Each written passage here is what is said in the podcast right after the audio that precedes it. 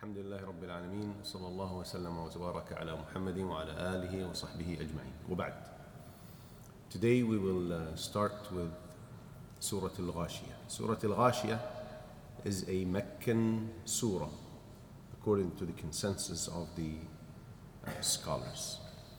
Uh, the name of the surah is, according to the majority of the books of tafsir, is Al-Ghashiyah. It was revealed after Surah Al-Dhariyat and before Surah Ash-Shura and some scholars said it's before Surah uh, Al-Kahf. There is no particular reason behind the revelation of the surah.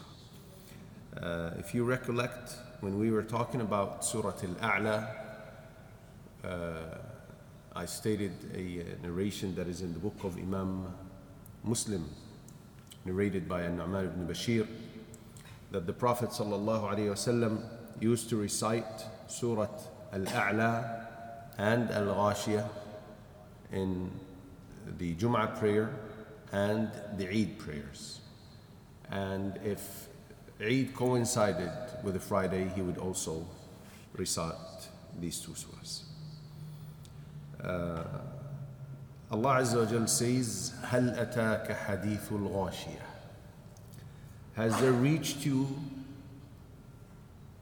the news of the overwhelming calamity or event?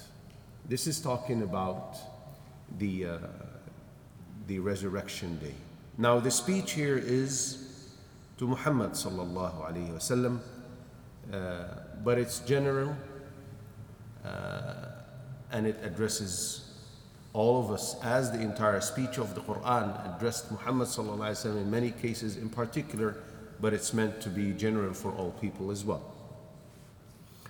Amr ibn Maymun radiyallahu anhu and this is uh, reported by Ibn Kathir and classified as authentic by uh, Sheikh al-Dadu. May Allah preserve him. Uh, said that the Prophet ﷺ one night went out walking in the streets of Medina. And he heard or overheard an old lady reciting Quran from one of the houses as he was passing by, so he stopped. And that lady started reciting هل أتاك حديث الغاشية so the Prophet wasallam cried and cried until until he had to sit down.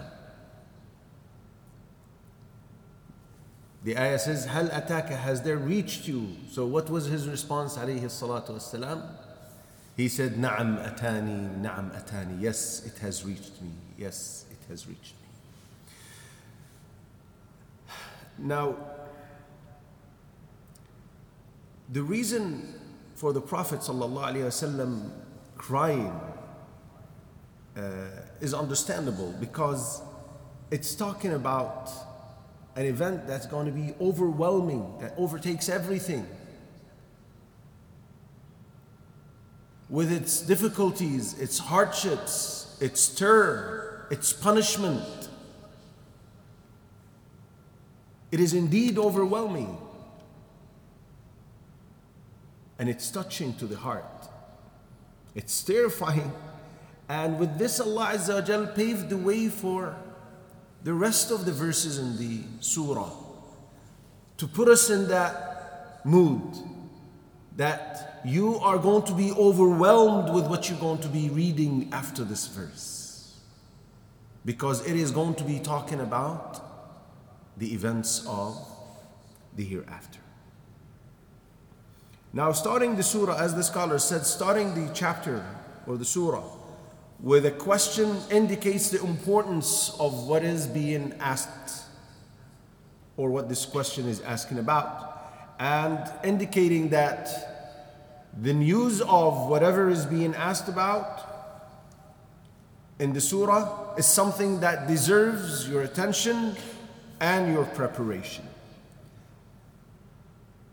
And if you notice, and particularly in the Meccan surahs, the speech about the resurrection day is something that's repeated often.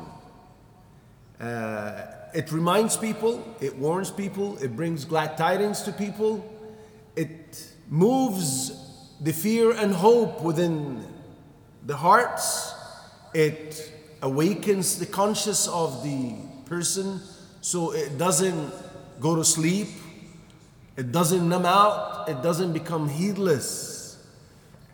And perhaps for those who don't believe, it might move them and touch a certain nerve, if you may, that can wake them up and lead them to the guidance of Islam.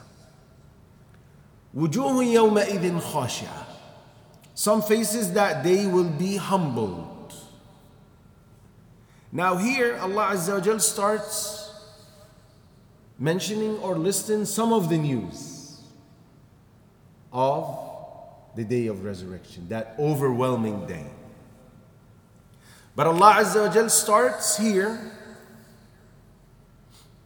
mentioning the events or the verses related to those deserving punishment before he talks about or he addressed those who deserved his reward.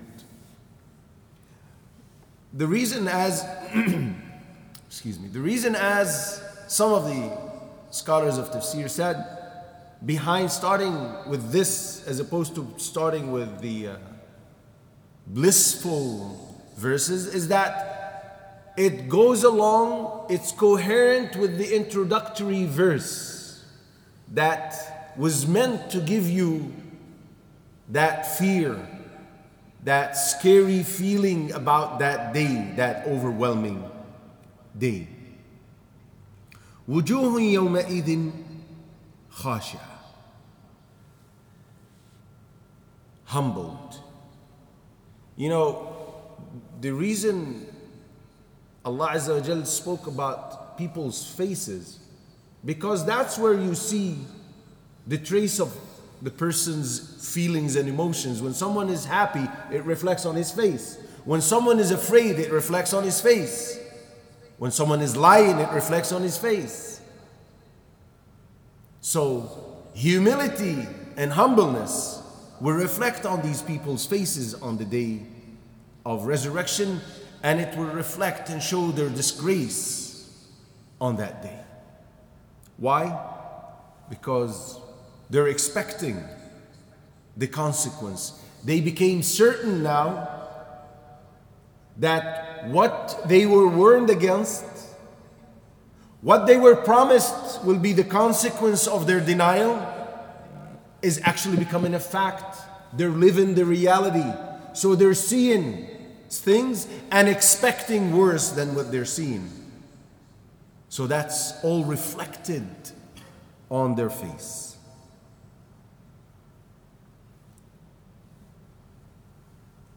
عاملة ناصبة working hard and extremely exhausted. Now, this adds to the agony. This description adds to the depression they'll be feeling because they denied faith, and for the believers who disobeyed, they refused to abide. They refrained from performing good deeds and adhering to the commandments of Allah Azza wa Jal and refraining from the prohibitions. They favored this worldly life with its interim pleasures and joy and favored that over that of the hereafter, the eternal bliss and reward uh, of the hereafter, which resulted in humbleness to be reflected on their faces. People who deny and believers who disobey work very hard to obtain this life. People who work in, in business, they have their own business. they go very early. For those who pray amongst them, they probably leave at Fajr time, if not before, and pray Fajr in the shop or whatever, right? And work long and long and long hours for no other reason but dunya, right? I remember once I was in one of the countries, I had a, a da'wah program, and one of the people of the congregation, Muslim congregation, accompanied, accompanied me, accompanied me, the mumbling of the mouth now, uh, to his shop. And uh, the Dhuhr prayer came. It was time to pray Dhuhr. I said, uh, let's go pray. He said, no, no. I'm going to combine Dhuhr and Asr. I said, What for? He said, I, I do that because um, who's going to be in the shop? I said, Subhanallah. You combine Dhuhr and Asr every day so that you don't leave your shop and you don't want to lose uh, business and customers. He said, Yes, Sheikh, be lenient. He said, uh, No, he did. You're smiling. He said, Be lenient, be a little softer than this. I mean, come on, it's not that bad. So this person works his back out, right? He, he works long hours. He sacrifices his prayer for the sake of the dollar, right? And labors very hard. But then what's the consequence? Exhaustion in this dunya and in the hereafter. Now, as for the disbelievers on the hereafter, they'll be weary of what? You know, Allah Azza wa in different verses of the Quran describe those who will be punished and what's going to happen to them. They'll be chained. So can you imagine someone being changed with chained with heavy chains and carrying uh, shackles and, and being dragged on their faces and the, the, the flame of the fire touching. This is very tiring, very exhausting, physically and psychologically. Allah is describing the state of those who disbelieve or disobey. And what's going to happen to them in this dunya as well as uh, in the hereafter. Now, there is a, a point that must be made here is that our efforts in this life as believers are of two types one pertaining to dunya and one pertaining to akhirah. Now, having said what I said doesn't mean that we don't uh, exert effort in order to earn our bread and livelihood for the family. No, but what is meant here is to put things in the proper perspective, to give everything its correct due, and not to make this dunya overwhelm us to the extent that we compromise the akhirah for the sake of dunya. And as for the matters pertaining to the akhirah, then we must remember that there are two conditions for efforts for deeds, our efforts here, translated into the deeds, good deeds, to be accepted. One, that it has to be sincerely done for the sake of Allah Azza wa Jal, purely for Allah Azza wa Jal. And number two, it has to coincide with the sunnah of Muhammad sallallahu alayhi wasallam. If either of these, if one is fulfilled and the other isn't, then the deed will be rejected by Allah Allah goes on to say, Tasla naran hamia. Allah is still talking about the faces here. They will enter to burn in an intensely hot, blazing fire.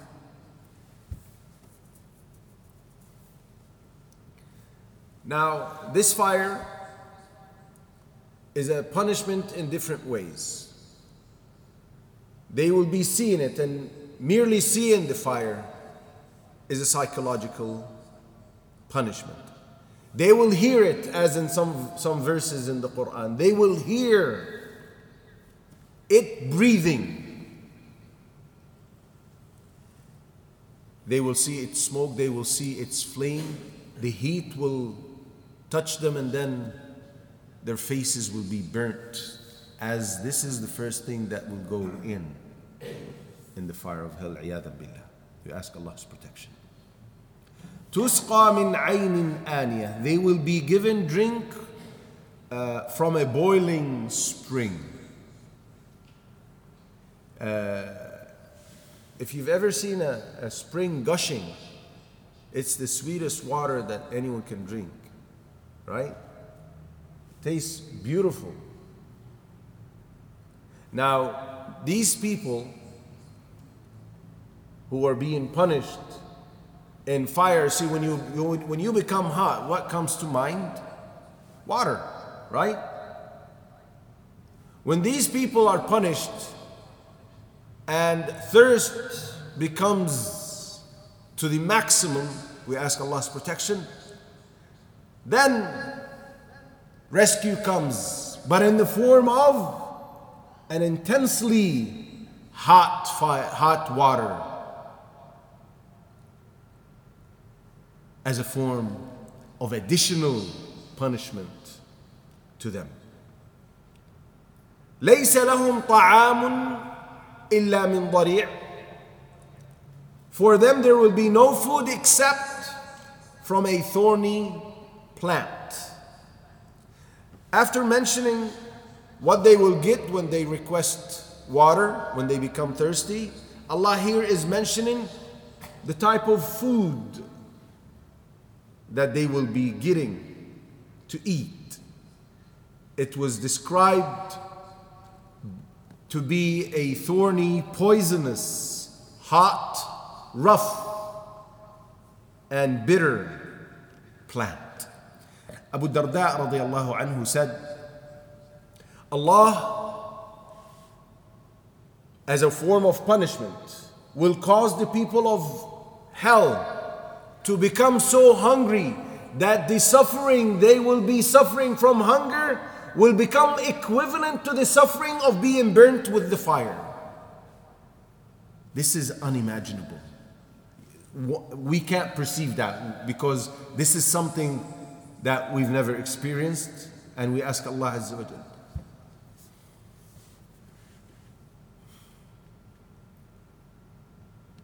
We ask Allah Azza wa Jal never to make us experience this. He said, and then they'll shout out for rescue out of hunger, and this is what they will be provided with to eat. لا يسمن ولا يغني من جوع, which neither nourishes, nourishes them nor avails against hunger. You see, when someone eats, people usually eat for two reasons. Either they're hungry, so they need something to fulfill their hunger, to suffice them from hunger, right? Or they have weak bodies and they need to nourish their bodies in order to strengthen them, right? Allah describes this plant, this thorny, bitter, poisonous, rough, hot plant to be something that will neither fulfill this nor that. No benefit. It's merely a form uh, of punishment. You see, Allah Azza wa Jal is, is describing things which we in our practical life in this dunya never saw. We saw similar things. But the extent of that, the reality and essence of what Allah is talking about is something that's beyond our imagination. But only those things that are much milder than what is being described, only those that we see in this dunya are enough to deter anyone from disobeying Allah Azza wa Jal. When the Prophet ﷺ described the heat of the hellfire and the multiples of the intensity of the heat, the companion said, This worldly fire would have been enough. He said, No. Allah Azza Jal made it so much intense that they will taste the punishment. So imagine if one imagines that he is sitting in a fire, a normal fire from this dunya, and when he is thirsty, thirsty they, they give him boiling, extremely boiling water that's been boiling for three hours, for example, right? And when he is hungry, someone grabs something that's thorny and bitter and poisonous and extremely hot and gives it to him to eat. This is in dunya, right? Can you imagine the suffering that one will go through consuming this, this plant or this whatever and drinking that type of water and being in that environment of burning hot fire? Well, in the hereafter, these things are going to be multiplied in order for people to be punished even severer than what they perceived in this dunya. But Allah Azza is given examples of things that are the maximum that we can imagine, but still they are more difficult and more painful. We ask Allah Azza to protect us from that. Let us conclude this session at this verse and we will resume in the following session. سبحانك اللهم وبحمدك أشهد أن لا إله إلا أنت أستغفرك